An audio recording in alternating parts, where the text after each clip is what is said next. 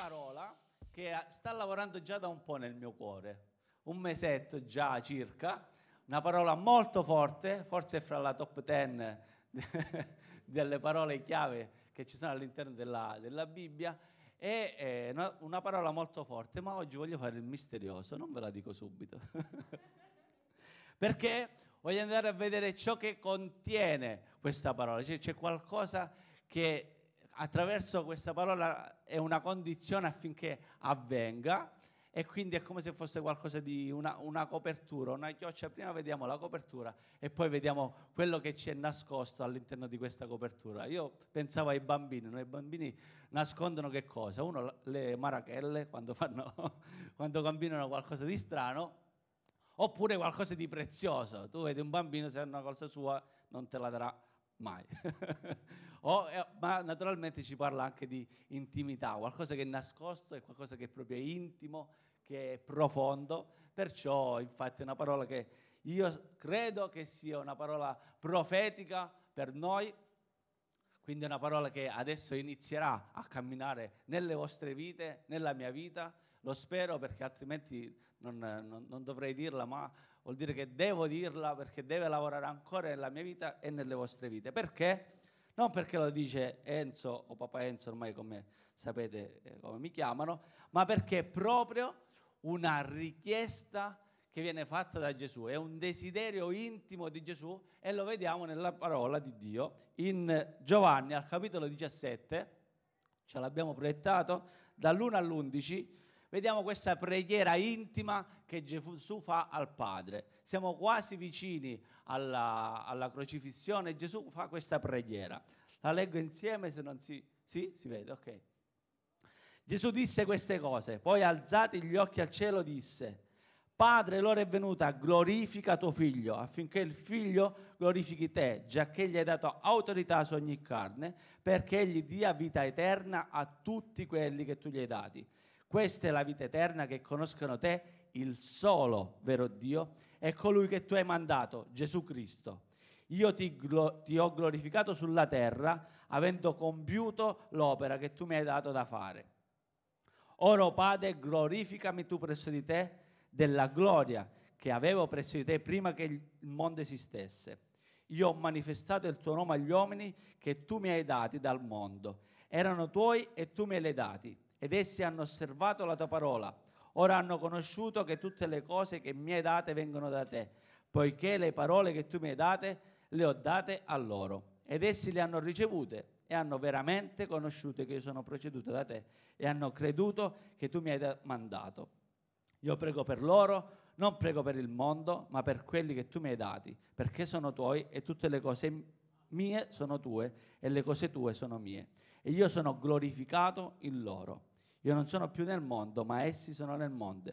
E io vengo a te, Padre Santo, conservali nel tuo nome, quelli che tu mi hai dati, affinché siano uno, diciamo insieme, siano uno come noi. Amen. Questa, diciamo che se vi leggete già tutta questa parte è finita la mia predicazione, perché racchiude tutto quello che vi voglio dire l'ho trovato ed è stata veramente una preghiera profonda, è una preghiera che fa per noi, quindi ci, Gesù ci sigilla nel suo amore e prega per noi, non prega per, per il mondo ma per i suoi. Riassuma, riassumendo tutto questo, Gesù vuole praticamente per la Chiesa che la gloria di Dio sia manifestata nella Chiesa.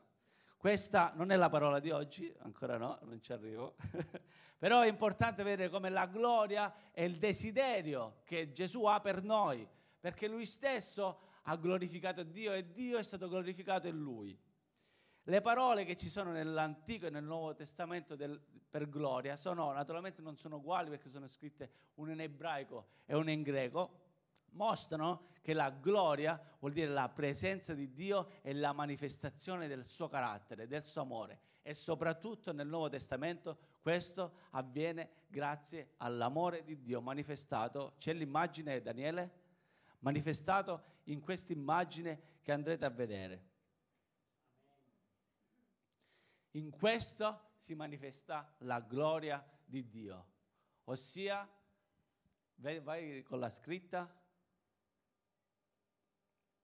se c'è, arriverà. Ve lo dico poi in inglese, si dice sacri- sacrifice, sacrifice, sacrificio. Nel sacrificio si manifesta la gloria di Dio. Ora questa è una parola forte, questa è la parola che vi volevo condividere oggi, perché? Perché non siamo abituati a vedere qualcosa di bello nel sacrificio. A livello culturale il sacrificio è qualcosa di ostile, qualcosa di difficoltoso, è qualcosa di, di a volte noioso, e fallo questo sacrificio, e dai questo sacrificio.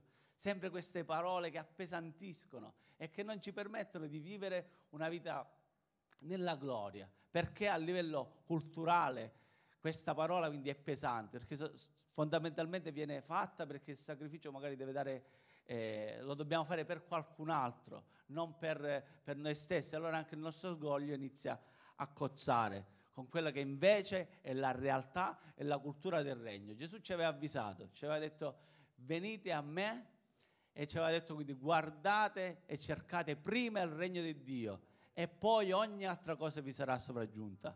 Nel regno di Dio, quindi nella cultura del regno di Dio, il sacrificio è qualcosa di meraviglioso, è qualcosa che ti dà un senso di appagamento, un senso di forza, un senso di gioia. E lo vediamo in Gesù, perché Gesù era pienamente, pienamente ripieno di gioia, anche se sapeva a che cosa andava incontro, sapeva a quale gloria gli era posta davanti. Ed è qualcosa che Gesù vuole per la sua Chiesa. Lo vediamo in Matteo, ve lo leggo io brevemente, dice, se uno vuole venire dietro a me, rinunzi a se stesso, a se stesso prenda la sua croce e mi segua.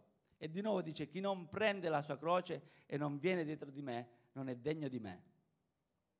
È particolare come, come parola perché anche per me solitamente io tendo a incoraggiare le persone mai a, a caricargli dei pesi, ma questo non è un peso, questo è il nostro destino. Il destino della Chiesa è glorificare Dio attraverso il sacrificio, attraverso il donarsi verso gli altri. E la cosa anche eccezionale è il fatto della coerenza della parola di Dio. Dio non si inventa niente dall'oggi al domani. Già dall'Antico Testamento i sacrifici manifestavano la presenza di Dio il Levitico e i Romani, quindi sia nel, nel, Vecchio che nel Nuovo Testamento, per far scendere la gloria di Dio c'era bisogno di un sacrificio. Quando si faceva il sacrificio, allora lì appariva la gloria di Dio, lì si mostrava il carattere di Dio, la sua protezione, la, il suo indicare il popolo di Dio, indicargli la strada da percorrere. Il sacrificio inoltre deve avere una realizzazione completa, ditelo insieme a me, completa. Deve essere un'opera portata a compimento. Gesù cosa ha detto sulla croce? Tutto è compiuto. Quindi abbiamo una forte responsabilità come Chiesa, dobbiamo essere operatori di qualcosa che deve, portare, deve portarsi a compimento. Non possiamo prendere delle responsabilità o qualcosa che dobbiamo fare e solo portarla per come ci pare o ci piace, deve portare il suo compimento. Anche Giacomo parla di questo, Giacomo parla di opere, ma opere sono opere di sacrificio, sono opere che tu fai sempre per altri, non per te stesso. Io mi, lo, lo posso dire, mi scialo, quando, qua, eh, quando, a volte mi perdo la rotta, no? perdo un attimo l'indicazione che, che diciamo, la strada della, della, mia vita. Magari inizio a rattristirmi, magari vedo qualcosa che non va, inizio a vedere delle difficoltà. E lui che cosa mi mette davanti? I bambini. Mi mette sempre davanti i bambini. E io non capivo all'inizio, soprattutto quando ero convertito ero da poco, ero molto triste, in difficoltà. E, e sempre questi bambini in mezzo, sempre che mi venivano sotto, e aiuta con i bambini. Faccio, ma io sono triste, non ce la faccio, come faccio ad offrire un sacrificio se non riesco, se non, non voglio? E ho iniziato, ho iniziato così, ho detto va bene, io ti offro quello che ho, il mio sacrificio, la mia disponibilità. E da lì la mia vita cambiava perché? Perché il tempio che siamo noi, quindi quel contenitore della gloria di Dio si riempiva e continua a riempirsi. Ogni volta, ogni volta che, che sono in difficoltà arrivano i bambini, sono arrivate le mie figlie, sono arrivati gli schizze. Prima eh, collaboravo con la Chiesa, con Claudia, sempre questi bambini. Questo ci parla, ci parla di sacrificio verso gli altri. Ma il sacrificio non è qualcosa di pesante perché? Perché è un sogno, perché è un destino, è qualcosa che tu fai sapendo che poi quella cosa porterà un frutto meraviglioso. Non è un sacrificio che eh, vale per se stesso, ma vale per gli altri. Pensate anche ai semi, no? Loro muoiono per poi portare molto frutto. Non ne portano uno. Voi avete visto un seme che porta un frutto? Ne portano molto, molto frutto. Questo ci parla il sacrificio, è un destino che si compie quando diamo le nostre vite per gli altri. E quando lo facciamo? Quando capiamo quello che Gesù ha fatto per noi. Senza di Lui non lo possiamo fare, senza essere riempiti del suo amore, senza la manifestazione di questo amore non lo possiamo fare, ma quando lo capiamo, quando guardiamo la croce, quando guardiamo anche i personaggi eh, del, della Bibbia che ah, si sono offerti, si sono offerti perché? Perché credevano in Dio, credevano nelle future generazioni, credevano che la loro vita non era una vita vissuta al momento, ma credevano nel poi, negli altri, nel, nel prossimo.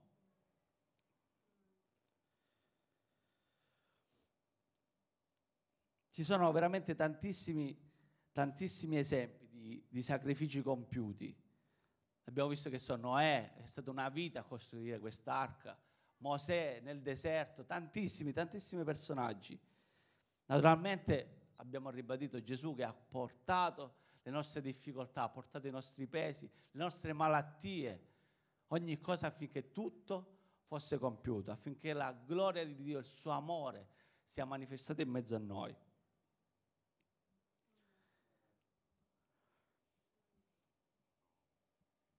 Io credo che questo è un tempo per la Chiesa appunto profetico perché Dio desidera che noi facciamo questo, perché ci vuole anche equipaggiare per fare questo. Lui non ci lascia soli, non ci dite fate e andate e date la testa al muro. Lui ci equipaggerà durante il percorso. Ci dice sempre chiedete e vi sarà dato, bussate e troverete. Perché? Perché lui è un padre buono e poi vediamo anche in altri passaggi della Bibbia che ci viene spiegato che non riceviamo perché? Perché chiediamo male, chiediamo per il nostro egoismo, ma se chiediamo per il sacrificio tutto sarà compiuto. Voglio finire con questa frase che parla sempre di compimento, di sacrificio, di opere. Dice il pigro desidera e non ha nulla, ma l'operoso sarà pienamente soddisfatto pienamente soddisfatto. Io una cosa sola voglio chiedere veramente per la mia vita, voglio morire pienamente soddisfatto, voglio, dare, voglio darmi per poi morire veramente sapendo che sono pienamente soddisfatto. E come posso essere pienamente soddisfatto? Sapendo che altre generazioni, altre generazioni potranno ricevere quello che io ho ricevuto altre persone, questi meravigliosi bambini, ma anche anziani, anche persone di mezza età che ancora non conoscono l'unico e il vero Dio. Devono essere riempite come lo sono stato io, devono essere ricoperte della gloria di Dio, devono continuare il, il mandato di amore che Lui stesso ha iniziato e che la Chiesa primitiva, la prima Chiesa ha preso da subito, anzi no, ha preso quasi da subito perché non aveva ancora capito come sapete che so Pietro era andato a, era ritornato al suo lavoro quando Gesù è stato crocifisso, altri discepoli erano su tutta un'altra strada, sulla via di Emmaus, ma quando hanno ricordato l'opera che aveva fatto Gesù, l'opera compiuta, l'opera pienamente soddisfatta, hanno detto io ci voglio entrare, io voglio dare la mia vita per questo, io voglio che altre persone conoscano la piena soddisfazione nell'amore di Dio. Ilenia, vieni. Grazie per il tuo amore, per il tuo affetto, per i tuoi inviti a cena che sono bellissimi. Grazie. Buongiorno di nuovo. Come ha detto Enzo, anch'io prego che questa parola possa veramente cambiare prima di tutto il mio cuore, perché come diciamo sempre, ed è vero, non lo diciamo tanto per dire, quando noi siamo qui, lo Spirito Santo ha parlato prima a noi, ha ministrato prima al nostro cuore, quindi la parola è stata prima per noi, è stata prima per il nostro cuore, per la nostra vita. Quindi io prego questo, che questa parola possa cambiare prima di tutto la mia attitudine, possa cambiare prima di tutto il mio cuore. Amen? E come ha detto Enzo, qualsiasi cosa sia, se un sacrificio, un servizio, qualsiasi cosa noi stiamo facendo, che veramente noi possiamo farla con l'attitudine giusta, con il cuore giusto, con il cuore che a lui piace, con il carattere che a lui piace. E il titolo che io ho dato al messaggio di oggi è questo. Il titolo è Costruisci un carattere che ti aiuti a crescere spiritualmente. Spiritualmente un buon carattere non è qualcosa che arriva così da un momento all'altro quando diciamo Gesù ti accetto nella mia vita come mio personale salvatore, eh, ti accetto nel mio cuore, ti chiedo perdono. Quello è solo l'inizio di un percorso. Ma il cambiamento, il buon carattere arriva piano piano vivendo, arriva col tempo. Quindi il mio carattere non diventa migliore subito, ma diventa migliore vivendo, diventa migliore stando alla sua presenza, stando del tempo con lui. E ci vuole tempo, ci vuole tempo. Uno degli obiettivi di Dio attraverso lo Spirito Santo è quello di aiutarci a costruire un carattere che deve essere sempre più simile a quello di Gesù. E l'abbiamo detto tante volte, l'abbiamo visto tante volte. E questo mi fa pensare che abbiamo una grande responsabilità. Abbiamo una, res- una, responsabilità nei confronti di Dio, nei confronti delle persone che ci stanno attorno, nei confronti anche della Chiesa. E mentre noi stiamo nell'intimità con Lui, mentre noi lo conosciamo, parliamo con Lui, mentre noi studiamo la Sua parola, allora lì piano piano arriva il cambiamento. E arriva il cambiamento e questo si vede, è visibile. E dicevo, abbiamo una responsabilità nei confronti delle persone che ci stanno accanto perché? Perché la gente ci guarda, ci osserva e sono importanti le nostre reazioni, è importante come noi ci comportiamo. Le persone guardano le nostre scelte, le nostre decisioni e abbiamo una responsabilità perché noi siamo chiamati a mostrare Gesù agli altri, a mostrare lo Spirito Santo alle persone che non lo conoscono, perché c'è scritto il mondo non, ti, non, non lo conosce, non conosce lo Spirito Santo e come lo può conoscere? attraverso di noi, perché Lui vive attraverso di noi, perché Lui guida le nostre scelte, perché Lui guida le nostre decisioni e le nostre reazioni. Anche nei confronti della Chiesa abbiamo una responsabilità. Abbiamo una responsabilità perché eh, se noi, come c'è scritto, possiamo mandare ai Galati, Galati 5, Voglio leggere prima questi versetti. Il frutto dello Spirito invece amore, gioia, pace, pazienza, benevolenza, bontà, fedeltà, mansuetudine, autocontrollo. Contro queste cose non c'è legge. Perché ho voluto leggere questo versetto? Perché sulla Bibbia il carattere del cristiano viene, mh, mm, eh, mm, si dice che è proprio il frutto dello spirito. I frutti dello spirito, il carattere del cristiano si manifesta così. Quindi queste sono caratteristiche che devono diventare nostre. Non mi voglio oggi soffermare ad analizzare eh, questi frutti, perché già l'abbiamo fatto tante volte, non, non è questo. Ma è importante ricordarci quello che lo Spirito Santo vuole da noi, come noi dobbiamo essere, come Gesù era. Quindi se anche nella Chiesa fossimo tutti mansueti, fedeli, pazienti, sarebbe tutto perfetto. Wow! e questo è quello che lo Spirito Santo mi ha detto. Noi siamo chiamati a curare la nostra famiglia e a curare la nostra Chiesa allo stesso modo. Come siamo chiamati a curare la nostra famiglia, siamo chiamati a curare anche la nostra Chiesa, facendo del nostro meglio affinché le cose possano andare bene, affinché ci sia una, un'atmosfera di pace, un'atmosfera di gioia, una, l'atmosfera del cielo che possa essere in mezzo a noi. Noi siamo chiamati a questo, siamo curati, siamo chiamati a curare la nostra Chiesa affinché ci sia un'atmosfera piena di amore perché come, abbia, come sappiamo l'amore copre ogni cosa. Sparlare scopre e fa il male. L'amore copre e fa il bene. E questo è importante, proprio manifestare un'atmosfera piena di amore e di pace proprio nella Chiesa. Pensavo in questi giorni, eh, io e mio marito ci conosciamo da vent'anni Siamo giovani, lo so, però ci conosciamo da vent'anni. E io conosco bene i suoi difetti, anche i suoi pregi, però voglio parlare dei difetti. conosco bene i suoi difetti, ma non è che quando esce fuori, quel momento in cui esce fuori quel difetto che magari mi dà fastidio più degli altri, allora io dico, va bene, te ne puoi andare, torna domani, oppure me ne vado, torno domani, oppure sai, non cucino perché oggi mi è proprio mi urti, mi hai dato fastidio, quindi non cucino. Non faccio questo, io continuo a servirlo, no? Continuo ad amarlo perché l'ho scelto. Ed è la stessa cosa nella Chiesa, possono succedere delle cose, non capire qualcosa oppure magari ricevere una parola e magari noi la percepiamo det- detta male, percepiamo un tono strano. E allora che facciamo? Abbandoniamo il servizio, abbandoniamo quello che stiamo facendo? Non funziona così. Come nel- nelle nostre case. Non abbandoniamo la famiglia o i figli perché ci fanno arrabbiare.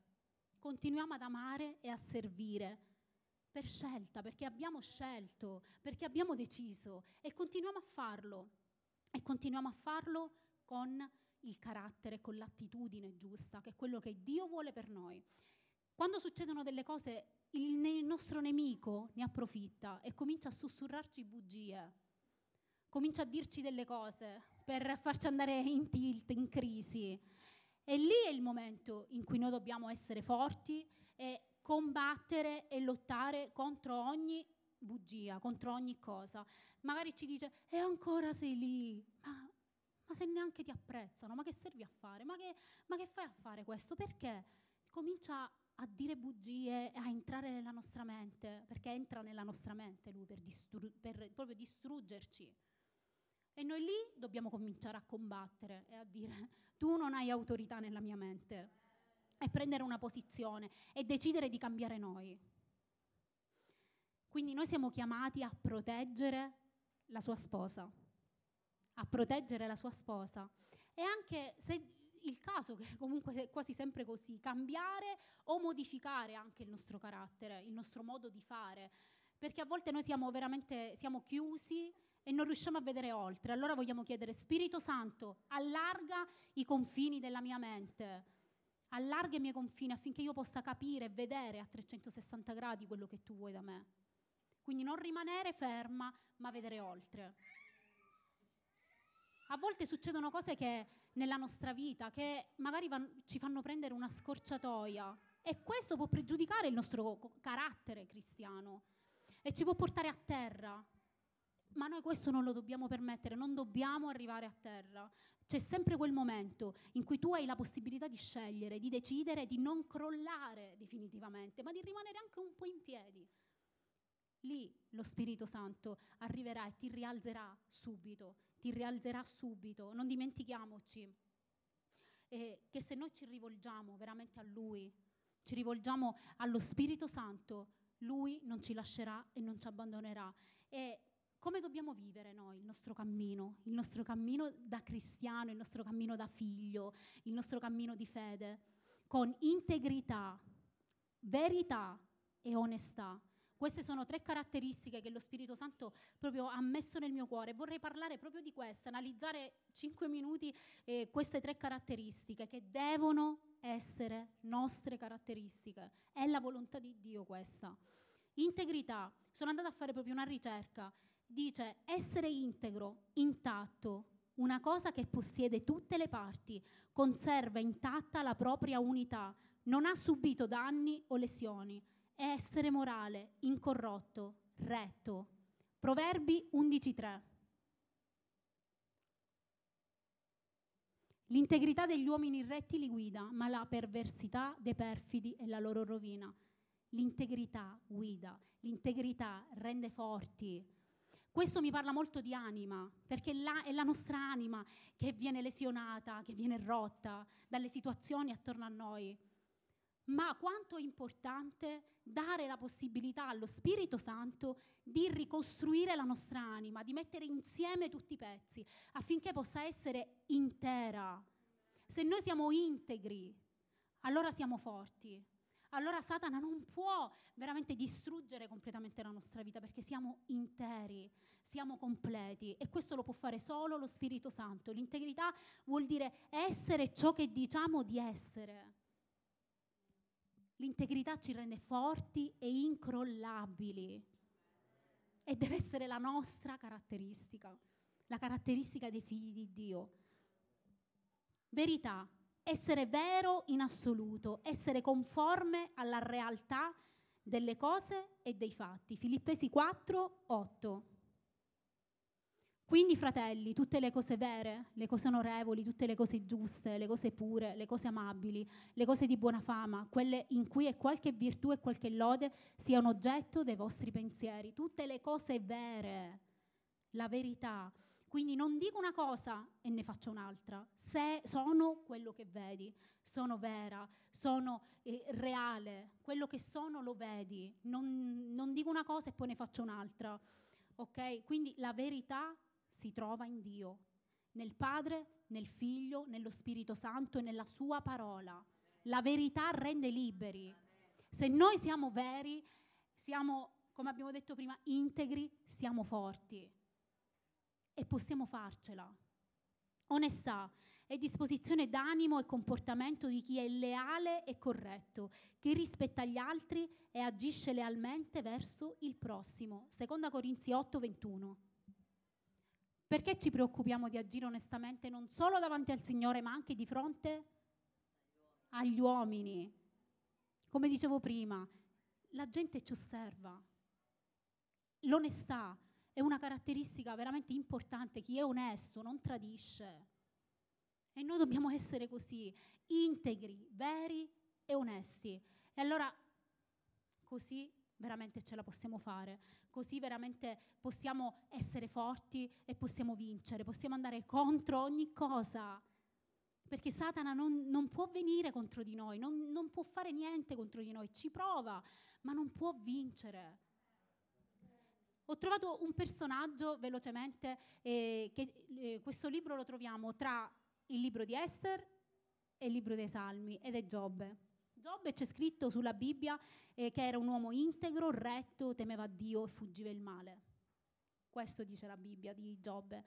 Lui è un uomo eh, ricco, ha una bella famiglia. A un certo punto che cosa succede? Sappiamo la storia, lui perde tutto, eh, perde i suoi averi, perde i figli, perde la salute a un certo punto non ha più niente, sta male, è lì per terra, abbandonato. Però una cosa mi ha fatto riflettere. Mi ha fatto riflettere quando ho letto e Giobbe si lamenta, sono andata a studiare un po' questo. E dobbiamo fare una distinzione tra lamentela e lamentazione. La lamentela esprime un'irritazione verso gli altri, quindi eh, parlare, parlare, un'irritazione. La lamentazione, che cos'è? È un piangere davanti a Dio. È proprio il, è la preghiera dell'anima, è la preghiera del cuore, è la preghiera che arriva al cielo e che cambia le situazioni e che cambia, cambia prima di tutto il nostro cuore. È proprio la preghiera che fa uscire fuori tutto il dolore e tutto il male che c'è dentro il nostro cuore. È la preghiera che, che ci libera, è la, è la, preghiera che cambia le cose. Quindi, leggendo Giobbe, ho, not- ho notato questo. Lui ha gridato a Dio, ha gridato con tutto quello che aveva dentro. Io non ce la faccio più. Ma ho notato anche un'altra cosa bellissima, è che nel suo cuore è rimasto sempre un briciolo di fiducia nei confronti di Dio, un briciolo. Io so che il mio Redentore vive e lui mi, arri- mi rialzerà dalla polvere. E lui era lì, nella polvere, era per terra. Mi rialzerà dalla polvere, lui cambierà le cose. Ha avuto momenti di scoraggiamento? Uh, sì. Ma Dio è arrivato a un certo punto e ha stravolto le cose, l'ha guarito, gli ha ridato tutto, gli ha ridato una famiglia bellissima, altri figli gli ha restituito tutto, non quello che il diavolo gli aveva rubato, di più, gli ha dato di più. E questo è una cosa che mi, stava, che mi faceva riflettere, è che noi dobbiamo riconoscere chi siamo, riconoscere il nostro stato, riconoscere eh, i, i nostri, le nostre situazioni, quelle che abbiamo dentro, per essere liberati per, per, cambiare, perché se noi non riconosciamo qual è il nostro limite, se non riconosciamo qual è il nostro problema, allora non possiamo essere liberati, non possiamo guarire, non possiamo cambiare.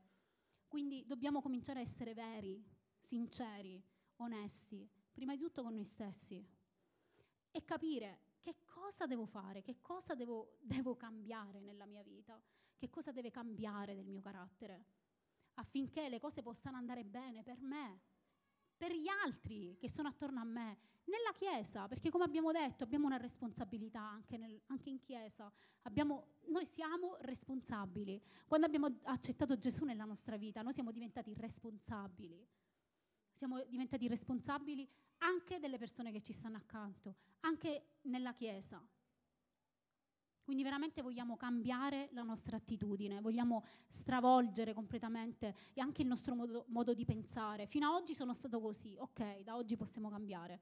Sicuramente non, non avverrà da un secondo all'altro, come abbiamo detto prima, ma piano piano è un percorso, è un processo, ma bisogna cominciare, bisogna volerlo prima, bisogna desiderarlo. E se non abbiamo capito qual è il nostro limite ancora, il nostro, il, la parte nostra che ancora non va bene, chiediamo allo Spirito Santo perché Lui ci rivelerà, ci rivelerà quello che non va bene in noi, quello che deve essere cambiato, quello che, che Lui vuole stravolgere in noi affinché veramente la nostra vita possa andare avanti, affinché noi possiamo crescere spiritualmente, affinché tutti i muri che, che sembrano insormontabili possano crollare veramente davanti, davanti a Lui, da, davanti alla Sua maestà, davanti alla Sua grandezza. Nel nome di Gesù noi vogliamo dichiarare che oggi è la giornata del cambiamento, è la giornata in cui comincia il nostro cambiamento, è la giornata in cui veramente lo Spirito Santo continuerà a stravolgere il nostro cuore.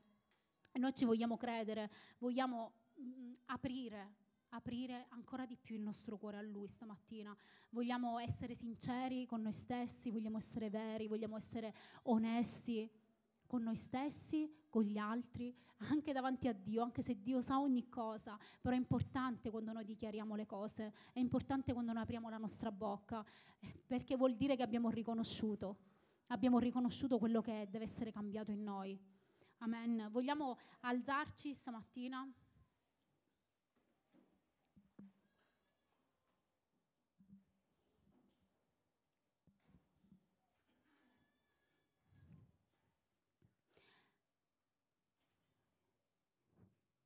Signore, noi vogliamo ringraziarti per la tua parola, vogliamo ringraziarti perché tu sei fedele, tu resti fedele, grazie, grazie perché tu non cambi. E vogliamo chiederti stamattina di parlare al nostro cuore, di parlare alla nostra anima,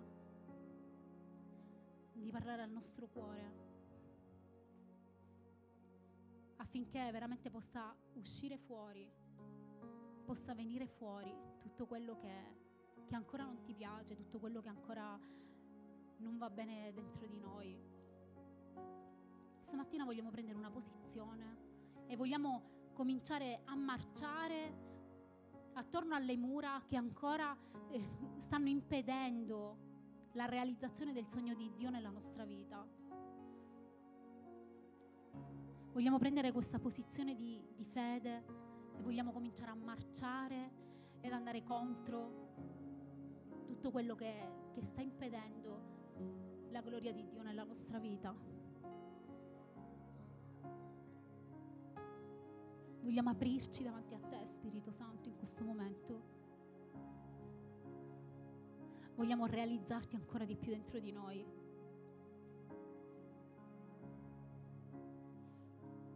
Parla, parla ai nostri cuori, Spirito Santo. Nel nome di Gesù. Prenditi questo tempo in cui stai con Lui, in cui Lui parla al tuo cuore. Voglio dichiarare questo nel nome di Gesù, che Lui in questo momento sta parlando al tuo cuore. E che ogni pensiero sbagliato, ogni cosa che vorrebbe impedire questo, se ne va nel nome di Gesù. E la tua mente è libera adesso di sentire solo la sua voce, nel nome di Gesù.